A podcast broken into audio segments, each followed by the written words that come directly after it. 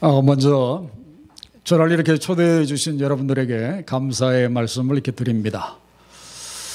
제가 이제 우리 목사님 통해서 메라탄 선교교회에 와서 말씀을 이렇게 전해달라 제가 부탁을 받고 어제 메라탄 선교교회 여기 오기 위해서 제가 이발소에 가서 머리를 잘랐습니다.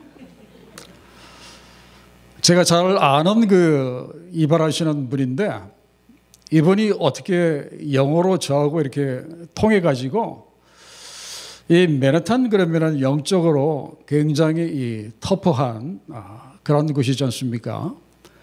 여기에 가서 말씀 전하는 것을 어떻게 그분이 아셨는지 저를 마치 이 군대의 이 채플린 이 군목처럼 제 머리를 이렇게 싹 잘라놨습니다. 그래서 제가 오늘 오면서 이 스피릿 충만하게 성령 충만하게 그렇게 왔습니다. 예, 감사합니다. 자, 오늘 말씀의 제목이 열심을 넘어 전심으로 라는 제목으로 말씀을 드리겠습니다. 제가 미국에 32년 전에 1990년 그때 처음 이제 미국에 왔습니다. 그때 생전 처음으로 이 맨하탄이라고 하는 데를 이제 아, 들어왔는데 제가 거기에서 충격적으로 느낀 것이 하나가 있었는데 그것이 무엇이었는가 하면은 엄청나게 많은 사람들이 막 걸어가고 제 앞으로 막 이렇게 걸어오는데 저를 쳐다보는 사람이 한 명도 없었었다고 하는 것. 저하고 눈이 마주치는 사람이 한 명도 없었었다고 하는 것. 뭐가 그렇게 바쁜지 자기 앞길만 열심히 가고 있는 아 그래서 제가 그때 생각한 것이 이 세상에서 가장 열심히 사는 사람들이 다 여기 맨하탄에 이렇게 아, 있구나 하는 걸 제가 이렇게 그때 아, 느꼈어요. 제가 왜 이걸 이렇게 말씀을 드리는가 하면은 저들의 열심이 잘못되었다는 그런 뜻이 아닙니다. 우리가 이 세상에서 열심히 산다고 해서 모든 것이 다 덮어지는 것은 아니다 하는 겁니다. 오늘 우리가 함께 읽은 이 본문의 말씀이 들어있는 이 성경이 우리들에게 주시는 그 결론은 열심만 가지고는 안 된다 하는 것이 오늘 우리들에게 주시는 그 결론입니다. 그렇기 때문에 오늘 우리가 함께 고민하고자 하는 것이 그겁니다. 무엇인가 하면은 열심만 가지고는 안 된다고 하시니까 그러면은 우리의 열심이 어떤 열심이 되어야 하는가 여기에 대해서 오늘 이 짧은 시간이지만은 우리가 함께 고민을 좀 해봤으면 이렇게 좋겠습니다. 우리의 열심이 어떤 열심이 되어야 하는가 이 말씀에 딱 들어맞는 사람이 오늘 이 본문에 나오는 예후라고 하는 이 사람이에요.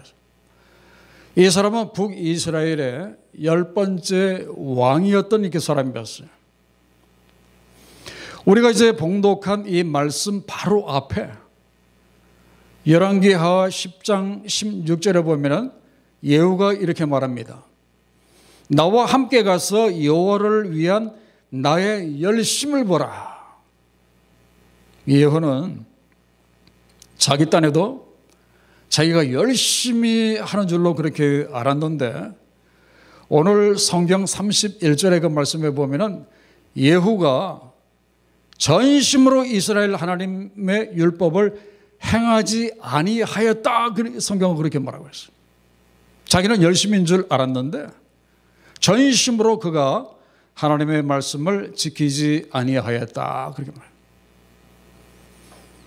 예언은 나의 열심을 보라고 하였는데 성경은 너에게는 전심이 없다. 그렇게 말씀을 하셔요. 열심히 했는데 전심이 없다라고 말씀을 하시는 것은 열심과 전심이 다르다는 거예요.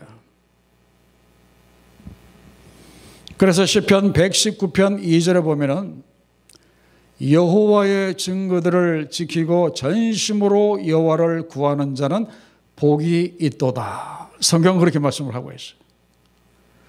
그 말씀을 볼 때 하나님이 우리들에게 원하시는 것은 전심을 원하신다는 것을 알 수가 있어요. 왜 하나님은 우리들에게서 전심을 이렇게 보기를 이렇게 원하시는가? 그 답은 너무나 감, 분명합니다. 열심만 가지고는 안 되기 때문에 그렇습니다. 열심만 가지고는 안 되기 때문에 전심을 보기를 이렇게 원하시고 우리가 전심으로 하나님을 찾아야 하나님을 만날 수 있기 때문에 우리들에게서 전심을 보기를 이렇게 원하신다. 그래서 잠언 8장 17절의 말씀에 보면은 나를 사랑하는 자들이 나의 사랑을 입으며 나를 간절히 찾는 자가 나를 만날 것이니라. 그렇게 말씀하고 있습니다. 여기서 간절히 나를 찾는 이 간절히가 열심을 넘어 전심으로 너희가 나를 찾아라. 그리하면 너희가 나를 만날 것이라고 하나님께서 말씀하셨어요. 지금 여러분들이 갖고 계시는 한글 성경에 보면은요. 이 전심으로라는 말이 23번 이렇게 나옵니다. 그런데 참 특이한 것이 무엇인가 하면은 23번 전심으로라는 이 말이 나오는데 그 중에 절반 이상이 누구의 입에서 나왔는가 하면은 다윗의 입에서 이렇게 나왔어요. 여러분 다윗 누군지 아시죠? 다윗이 하나님의 은혜로 왕이 되었습니다. 그러다가 잠시 자기 그 성공에 이렇게 도취해 있다가 범해서는 안 되는 그 간암죄를 범하고 난 다음에 눈물로 크게 뉘우치고 나서 그의 입에서 나온 말이 전심으로입니다.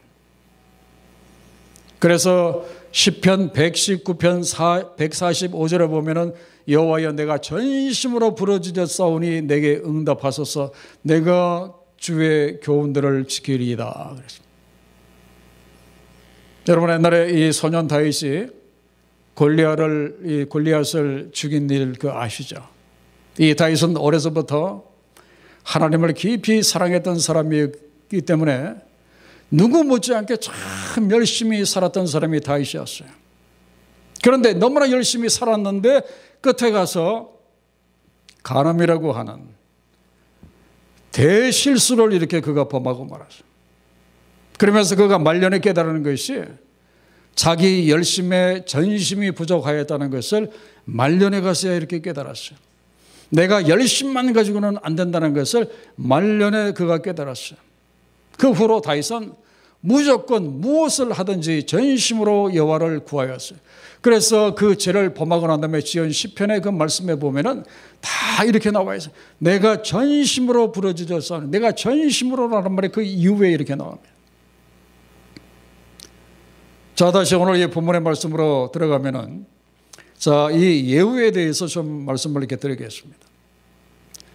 그 이스라엘이 북이스라엘과 그리고 남유다로 갈라지고 난 다음에 이 하나님은 이 북이스라엘을 우상 숭배에 제그 빠뜨린 아합의 그 집을 하나님께서 심판하시기 위해서 에후를 북이스라엘의 왕으로 이렇게 세우셨다고 성경은 이렇게 말씀을 하고 있어요. 그래서 이 에후가 그 하나님의 그 뜻을 알고 가장 열심히 한 일이 무엇이었는가 하면은 자기 전임자였던 그 아합의 집을 이 세상에서 완전히 제거해버리는 그 일을 굉장히 열심히 했어. 얼마나 열심히 그 아합의 그 집안의 사람들을 죽였는가 하면은 그 에우의 그 손에 아합의 아들 요람왕이 그 죽임을 그렇게 당하고 그리고 아합의 아내 이세벨이 죽임을 이렇게 당합니다. 그리고 저 멀리 사마리아에 가서 공부하던 그 아합의 아들 70명을 이렇게 죽입니다. 그리고 아합과 이 사돈지간이었던 이 남유다의 그 아하시아 왕도 에우의 손에 이렇게 죽었어요. 그리고 그 일 때문에 북이스라엘에 위로하기 위해서 조문하기 위해서 올라왔던 그 아하시아 왕의 그 형제들 42명도 누구의 손에 죽는가 하면은 예후의 손에 죽임을 이렇게 당합니다. 그리고 오늘 말씀 우리 함께 봉독했죠. 그 바울의 선지자들을 신당에다가 전부 다 이렇게 몰아놓고 불을 질려서 다 이렇게 죽어버렸어요. 예후는 사람 잡아 죽이는 일에 아주 이렇게 열심히 하죠. 이런 자기를 두고 열왕기하 10장 16절에서 스스로 이렇게 말을 합니다. 나와 함께 가서 여호와를 위한 나의 열심을 보라. 자기 딴에도 열심히 하는 자기가 굉장히 자랑스럽고 굉장히 이렇게 대견스러웠어요. 그런데 오늘 성경의 평가는 이렇게 무엇이었습니까? 성경은 뭐라고 말씀하고 있어요? 오늘 31절에 보니까 전심으로 행하지 아니하였다. 그렇게 말하고 있어요. 예후에게 너에게 열심은 있었지만은 너에게 전심이 없었다. 하나님이 그렇게 말씀하세요. 왜 예후에게 전심이 없었겠습니까? 자기 이익을 위해서 열심히 했기 때문에 그렇습니다. 전임자였던 그 아합 왕가의 사람들을 다 죽여야 자기가 편안하게 나라를 다스릴 수 있으니까 아합 집안의 사람들을 다 찾아가지고 그렇게 이렇게 죽였어. 그러나 이 아합은 자기에게 손해가 되는 일은 이렇게 하지 않았어. 베델과 단에 있는 그 금송아지 우상까지 없애야 되는데 그 금송아지 우상을 없애지 아니하였어. 그걸 없애게 되면은 백성들이 반발할 것이 너무나 뻔하니까 그 금송아지는 없애지 아니하였어. 예후는 결국 자기에게 이득이 되는 그 일, 그 일에만 열심히 한 사람이 예후였다. 자, 결론적으로 말씀드리면 이러한 그 예후의 문제가 이렇게 무엇이었습니까? 그에게 열심은 있었지만은 그 열심에 전심이 없었었다 하는 거예요. 이것이 비단 예후만의 이게 문제겠습니까? 오늘 이 시대를 살고 있는 우리들의 문제 또한 바로 이 문제예요. 열심은 있는데 그 열심에 전심이 없다 하는 거예요. 지금도 사람들은 솔직히 제가 이렇게 말씀을 드리면 하나님도 좋고 나도 좋은 일에는 아주 이렇게 열심을 이렇게 냅니다. 그리고 이런 말 있죠. 누이 좋고 매부 좋고 도랑치고 가재 잡기를 이렇게 사람들이 이렇게 원한다. 그런데 하나님이 약간의 그 희생과 헌신을 요구하면 사실 부담스러운 것이 사실이다 이렇게 하는 거예요. 하나님이 이런 사람들을 어떻게 이렇게 보시겠는가 하는 거예요. 내가 만약에 이렇게 산다면 과연 하늘에서 하나님이 나를 어떻게 보시겠는가 이렇게 하는 거예요. 열심은 있는데 전심이 없는 사람은 열심으로 끝납니다. 제가 이 말씀이 열심에 대한 상급이 없다는 말은 이렇게 안 해요. 오늘 30절의 그 말씀에 보면은 예후의 열심에 대한 그 상급이 있었어요. 어떤 상급을 주셨는가 하면은 너의 자손이 이스라엘 왕위를 이어 사대를 지내리라 그렇게 말씀을 하셨어요. 이 말씀이 무슨 뜻인가 하면은 예후 집안이 4대까지만 왕을 하도록 하나님이 허락을 이렇게 하셨어요. 그래서 그의 후손인 여호아스 그리고 요아스 그리고 여로보암 2세 그리고 스가랴 선지자가 아니라 스가랴 왕 이렇게 4대까지만 그 왕을 할 수 있도록 하나님이 그렇게 허락하셨어요. 예후의 그 왕조는 하나님의 그 말씀대로 정확하게 4대 만에 끝이 나고 이렇게 말았어요. 예후의, 예후가 그 하나님께서 그를 세우신 목적대로 아합의 그 왕가를 없애기 위해서 열심히 한 것에 대한 그 땅에서의 그 상급은 주셨어요. 4대까지 그 집안이 왕을 할 수 있도록.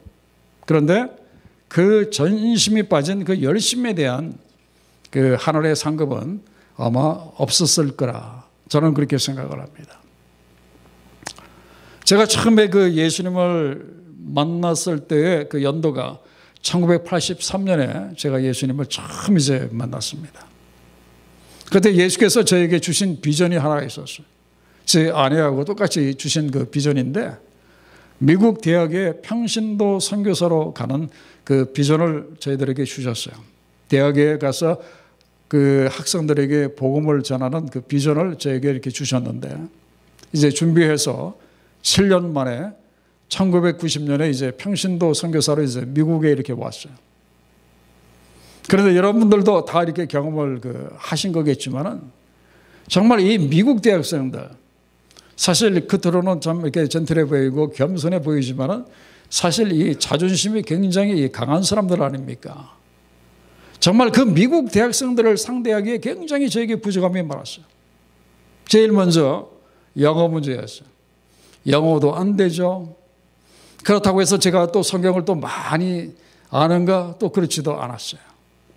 영어도 안 되고 성경도 많이 모르고 전도하기 위해서 제가 저기 뉴저지에 있는 거기 Montclair State University 종종 동역자들하고 올라갔는데 입이 안 떨어지니까 이게 전도가 안 되는 거예요.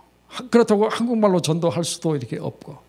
그래서 이래서는 안 되겠다 싶어가지고 제가 1992년도에 우리 교단 신학대학원인 그 ATS에서 제가 목회학 석사 과정에 들어갔어요. 그러고 난 다음에 졸업하고 난 다음에 1997년 제 만 40의 그 나이에 제가 목사 안수를 이렇게 받았습니다. 그리고 난 다음에 지금까지 25년 동안 올해 이제 25년 차입니다. 그 25년에 그 세월을 이렇게 쭉 돌아보니까 나름 이 열심이라고 하는 것이 있더라고요. 참 열심히 이렇게 살아왔다. 그래 참 더 열심히 살아왔다. 이런 그 느낌이 저에게 이렇게 있더라고요. 그런데 제가 이제 이 말씀을 저희 교회에서도 이렇게 전했고 제가 이 말씀을 준비하면서 참 열심히 살아온 그 열심의 정체를 가만히 들여다보니까 그 열심의 그 중심에 정말 여러분들 다 알고 계시는 어느 분이 계셔야 되는데 그 열심의 중심에 제가 또 이렇게 앉아 있더라고요. 아, 역시 우리 오발 목사님 참 이렇게 목회 이렇게 잘하시네. 역시 우리 오발 목사님 성경 강해 정말 이렇게 잘하셔. 이 우리 동료 목사님들에게서 그런 소리를 이렇게 듣고 싶었던 그 마음이 이렇게 많았어요.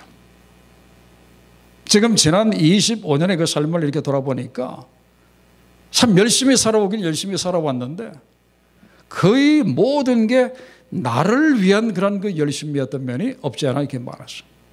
나에게도 이 예후와 같은 면이 없지 않아 이렇게 있다 하는 것을 이제 요즘 깨닫습니다. 자, 그래서 제가 여러분들에게 그렇다고 해서 열심히 하지 말라는 게 아니에요. 열심히 해야 합니다. 그죠? 자, 열심히 하면은 여러분들 제일 먼저 생각나는 사람이 누구예요? 열심 그러면은 저는 사도 바울의 생각이 이렇게 납니다.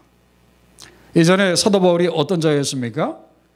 빌리포서 3장 6절에 보면은 열심으로는 교회를 박해하고 율법에 의로는 흠이 없는 자라. 아니 열심으로 교회를 박해했었었다. 그렇게 뭐라 그래서 바울이 처음 가졌던 그 열심은 어떤 열심이었는가 하면은 교회를 박해하는 열심이었고 예수 믿는 사람들을 잡아다가 죽이는 그 열심이었다 하는 거. 이런 그 사도 바울이 예수님을 만나고 난 다음에 주님께로부터 어떤 말씀을 듣는가 하면은 사울아 사울아 내가 어찌하여 나를 박해하느냐 이 말씀을 들었는데 이 말씀을 통해서 예수께서 바울에게 하시는 그 말씀이 너의 열심은 너를 위한 그 열심이었다. 그렇게 말씀. 너가 신봉하는 그 율법과 유대주의를 위한 열심이었다. 예수께서 너가 어찌하여 나를 핍박하느냐 이 말씀 속에서 말씀하셨어. 이런 바울이 예수님을 만나고 난 다음에 그 열심이 전심으로 바뀝니다. 그리고 예수를 만나고 난 다음에 바울이 로마서 12장 11절에서 부지런하여 게으르지 말고 열심을 품고 주를 섬기라. 그렇게 말했어. 그런데 여기서 이 열심을 품고의 이 헬라어 원문의 뜻을 우리가 좀 주의할 필요가 있어요. 그 헬라어의 원문의 뜻은 성령의 감화로 열심을 품어라. 그런 뜻이에요. 성령의 감화로 열심을 품어라. 결국 나를 위한 그 열심이 아니라 성령이 주시는 열심을 가지라는 이제 그런 뜻이에요. 여러분, 바울이 처음에 아시아에 가서 복음을 전하고 이렇게 싶었어요. 그런데 성령이 가지 못하게 이렇게 막으셨습니다. 오히려 성령은 바울 보고 아시아가 아니라 그 반대 방향, 마케도니아, 유럽으로 가서 교회를 세우라고 이렇게 말씀을 이렇게 하셨어요. 그랬을 때 바울이 어떻게 합니까? 이제는 바울이 자기의 생각을 다 내려놓습니다. 자기의 열심을 내려놓습니다. 그리고 성령이 주시는 그 열심으로 일을 했다 하는 거예요. 전심으로 성령이 주시는 그 일을 하였다. 바울이 그렇게 고백을 하고 있어요. 한번 우리 신앙의 선배들을 한번 이렇게 돌아보세요. 자, 여러분들 한번 제가 한번 여쭙겠어요. 열심의 대가들이라고 할 수 있는 신앙의 선배들 한 네 명 정도를 꼽으라고 한다면 여러분들은 누구를 이렇게 말씀하시겠어요? 열심히 살았던 우리 신앙의 선배. 한번 이렇게 말씀해 보세요. 몰라요? 자유롭게 한번 이렇게 말씀해 보세요. 어떤 사람이 열심히 이렇게 살았어요? 저는 제일 먼저 이 모세를 이렇게 꼽고 싶어요. 모세. 이 모세가 만 40의 그 나이에 이 자기 동족을 해방시키고자 하는 그 열심이 너무나 이렇게 지나쳐가지고 한 번은 자기 형제를 때리는 그 애굽 사람을 이렇게 그냥 두지 못하고 죽이잖아요. 그 일 때문에 결국 강야로 이렇게 도망자가 되어서 이렇게 나옵니다. 그리고 열심의 대가 그러면은 아마 첫째를 꼽을 수 있는 사람이 아마 야곱이 아닌가 그렇게 생각을 합니다. 이 야곱은 열심히 대단한 사람이었어요. 그 형의 그 장자권을 빼앗기 위해서 그 호시탐탐 이렇게 노리고 있다가 마침 형이 배고픈 것을 이용을 해서 팥죽 한 그릇에 장자권을 그렇게 쟁취하잖아요. 그리고 자기 어머니하고 자고 자기 아버지를 속이고 형이 받을 그 축복까지 그가 이렇게 받습니다. 그리고 외삼촌 그 라반의 집에 가서도 아주 그 열심히 이렇게 양을 치고 그리고 자기가 좋아하는 사랑하는 그 라헬을 얻기 위해서 7년을 무려 수일같이 여길 정도로 열심히 살았던 사람이 바로 야곱이었어요. 그리고 또 저는 이 베드로, 베드로 역시 열심의 그 대가 중에 한 사람이었어요. 예수께서 제자들에게 물어보실 때 대답이 제일 빨랐던 사람이 이렇게 베드로였어요. 너희는 나를 누구라 하느냐? 그렇게 했었을 때 다른 제자들은 말도 못하고 그냥 있는데 제일 먼저 명쾌하게 주는 그리스도시여 살아계신 하나님의 아들이신다. 그렇게 그 베드로가 이제 그렇게 했고 그리고 이제 그 반대로 예수님의 그 앞길을 막는 이 막는 것도 굉장히 열심히 했어. 예수께서 십자가 길로 가시려고 하니까 베드로가 안 됩니다. 글로 가시면 안 됩니다. 그렇게 막았다가 사단아 내 뒤로 물러가라. 예수님의 책망을 받았던 사람이 베드로였어. 그리고 나는 예수님을 모른다. 한 번이면 족한데 무려 세 번씩이나 확실하게 부인했던 사람이 이 베드로였어. 자, 하나님께서 이 네 명의 이 열심의 이 대가들을 어떤 사람들로 이렇게 바꾸셨습니까? 성경에 보면은 열심의 대가들을 전심의 대가들로 하나님이 다 바꾸셨어요. 한 사람도 예외 없이 다 이렇게 바꾸셨어요. 그렇다면 결국 우리가 가야 할 길에 대한 그 답이 나옵니다. 그게 뭐죠? 열심을 넘어 전심으로 우리가 가야 한다. 그거예요. 자, 그러면 이제 반드시 해결해야 할 것이 하나가 있습니다. 아니, 그러면 우리가 어떻게 하면은 전심의 사람이 될 수 있겠는가? 그 길을 알아야 될 거 아니겠어요? 자, 첫 번째. 우리가 전심의 사람이 되려면 내 마음이 하나님을 향해 이렇게 있어야 됩니다. 자, 이 열심과 이 전심의 차이가 이렇게 무엇입니까? 이 한자로 둘 다 이 마음심이 열심에도 들어있고 전심에도 이 마음심이 이렇게 들어가 있어. 둘 다 다 같은 마음이다. 그런데 그 마음의 그 방향이 틀립니다.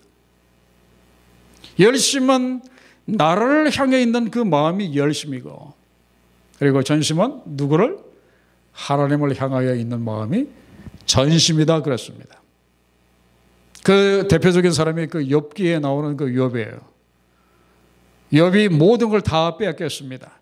재물, 건강, 아내, 자녀들까지 하루아침에 전부 다 이렇게 사라졌어요.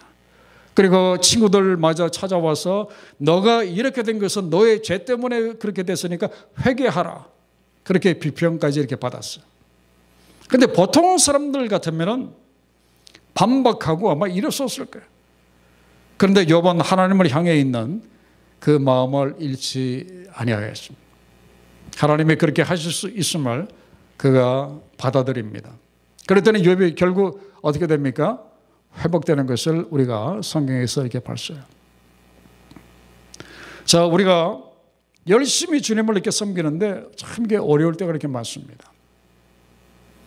제 지난 날에 신앙생활을 이렇게 돌아보면은 아니 열심히 섬겼으면은 제 삶에 어려움이 없어야 되고 하나님이 모든 것을 다 해결해 주셔야 할 터인데 저는 요즘도 제 삶의 어려움을 많이 느낍니다. 아니 열심히 주님을 섬기는데 25년 동안 죽기 살기로 그렇게 섬겼는데 왜 어려움을 가져가지 아니하신가 생각할 때가 이렇게 많이 있어.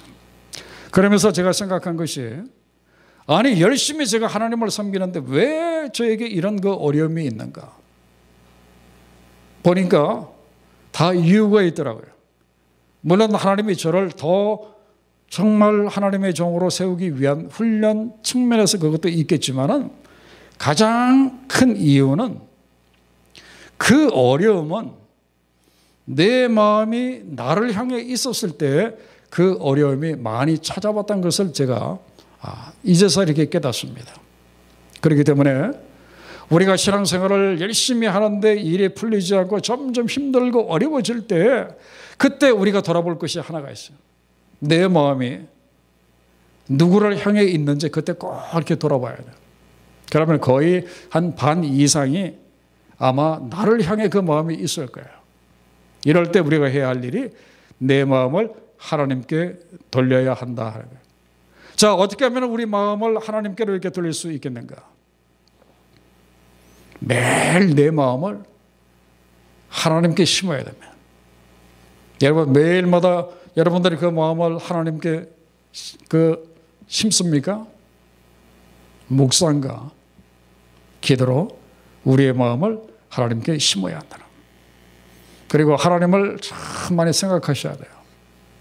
정말 우리가 만날 수 없고 볼 수 없고 만질 수 없는 그 하나님이지만 지금 이 시간에도 지금 이 예배하는 이 장소에 와 계시거든요. 그죠? 여러분 느끼십니까? 네, 저는 이렇게 느껴요. 그 하나님을 많이 생각하셔야 돼요. 제가 이제 조금 이렇게 철이 들어서 요즘 이제 하나님을 옛날에 비해서 조금 이렇게 많이 생각합니다. 그리고 세 번째는 그분을 향한 내 사랑을 하나님께 심어야 한다고 해요. 내 생각, 내 마음, 내 사랑 이 세 가지를 하나님께 매일 심어야 한다. 그러면은 결국 내가 어떻게 변화가 되는가 하면은 내가 전심으로 하나님을 따르는 그런 그 사람으로 우리가 변화되게 된다 하는 거예요.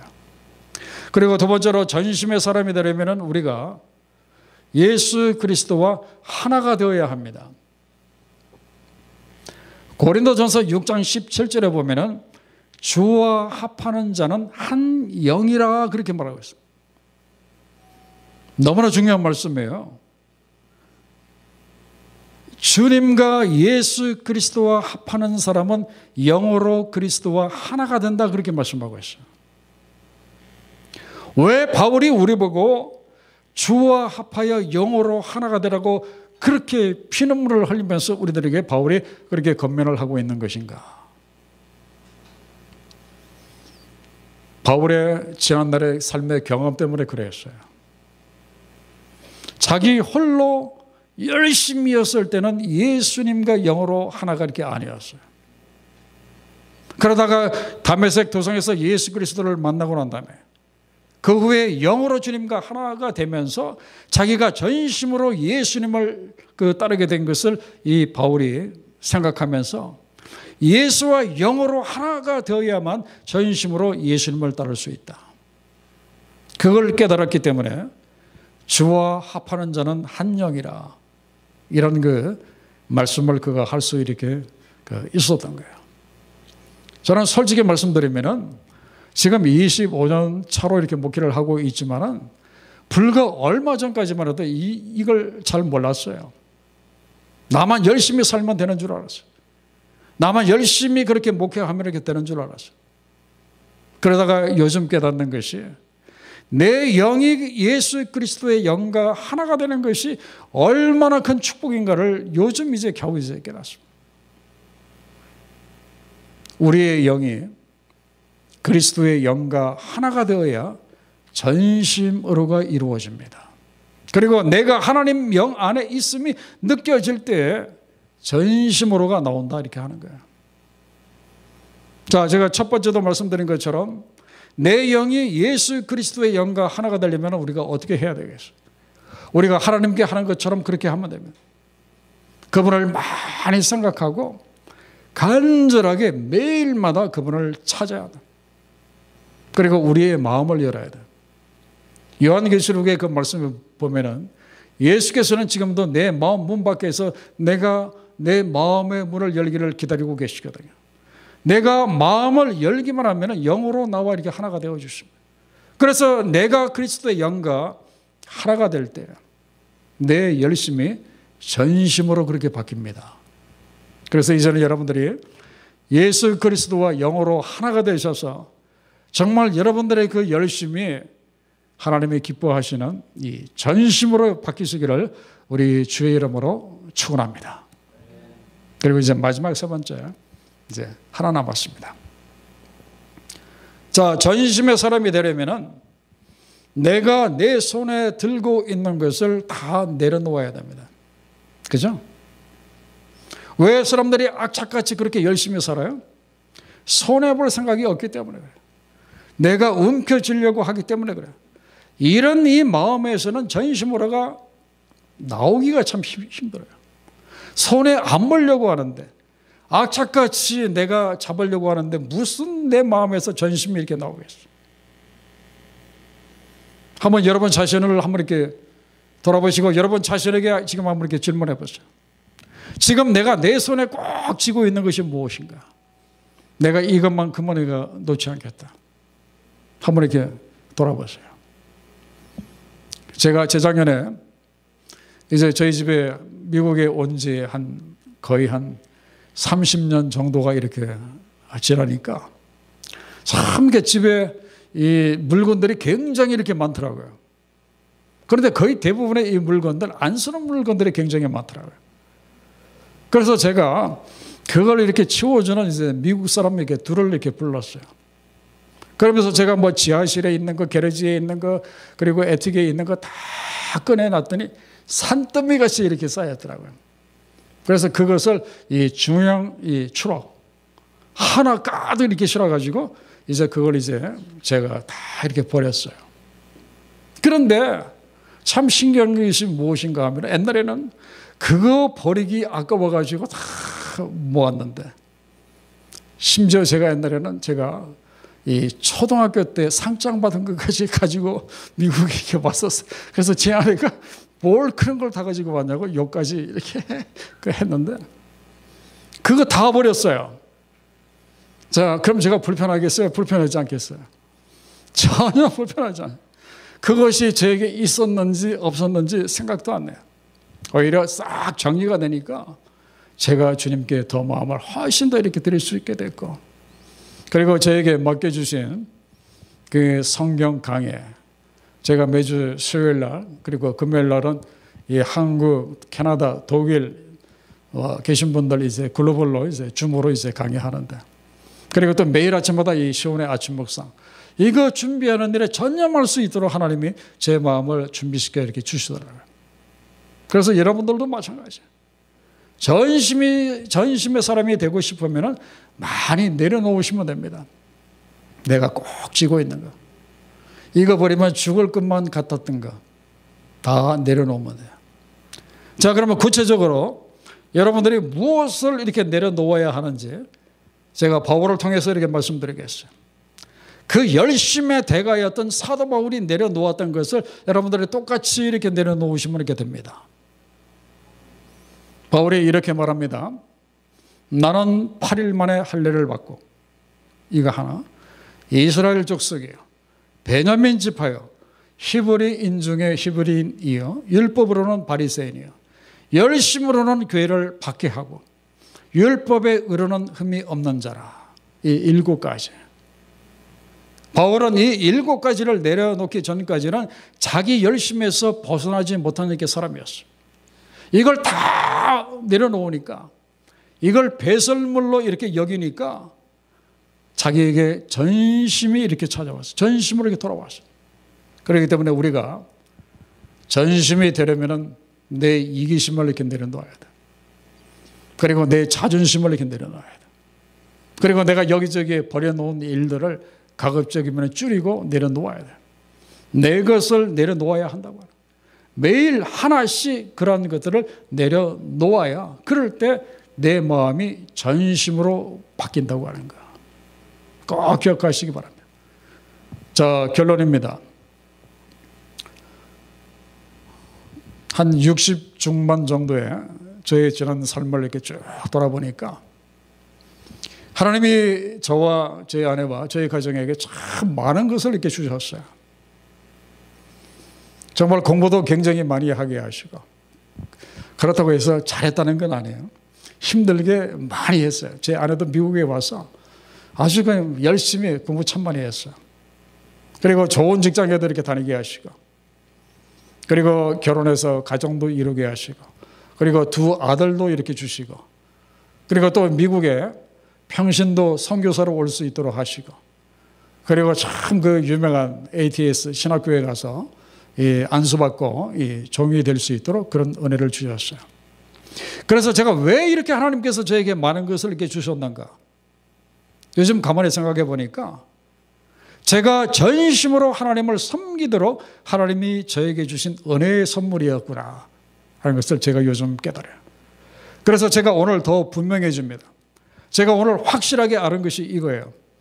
지금의 나를 만드는 건 내 열심이 아니라 전심으로 하나님을 섬기라고 나에게 주신 하나님의 그 선물이 나를 이렇게 만들었구나 하는 걸 요즘 이렇게 깨달아요. 자, 여러분들은 여러분들의 인생을 어떻게 마무리하고 싶습니까? 여러분들의 그 인생 어떻게 마, 이 마무리하고 있게 싶어요? 한번 여러분 자신에게 한번 이렇게 물어보세요. 내 인생을 어떻게 결론 짓고 싶은가?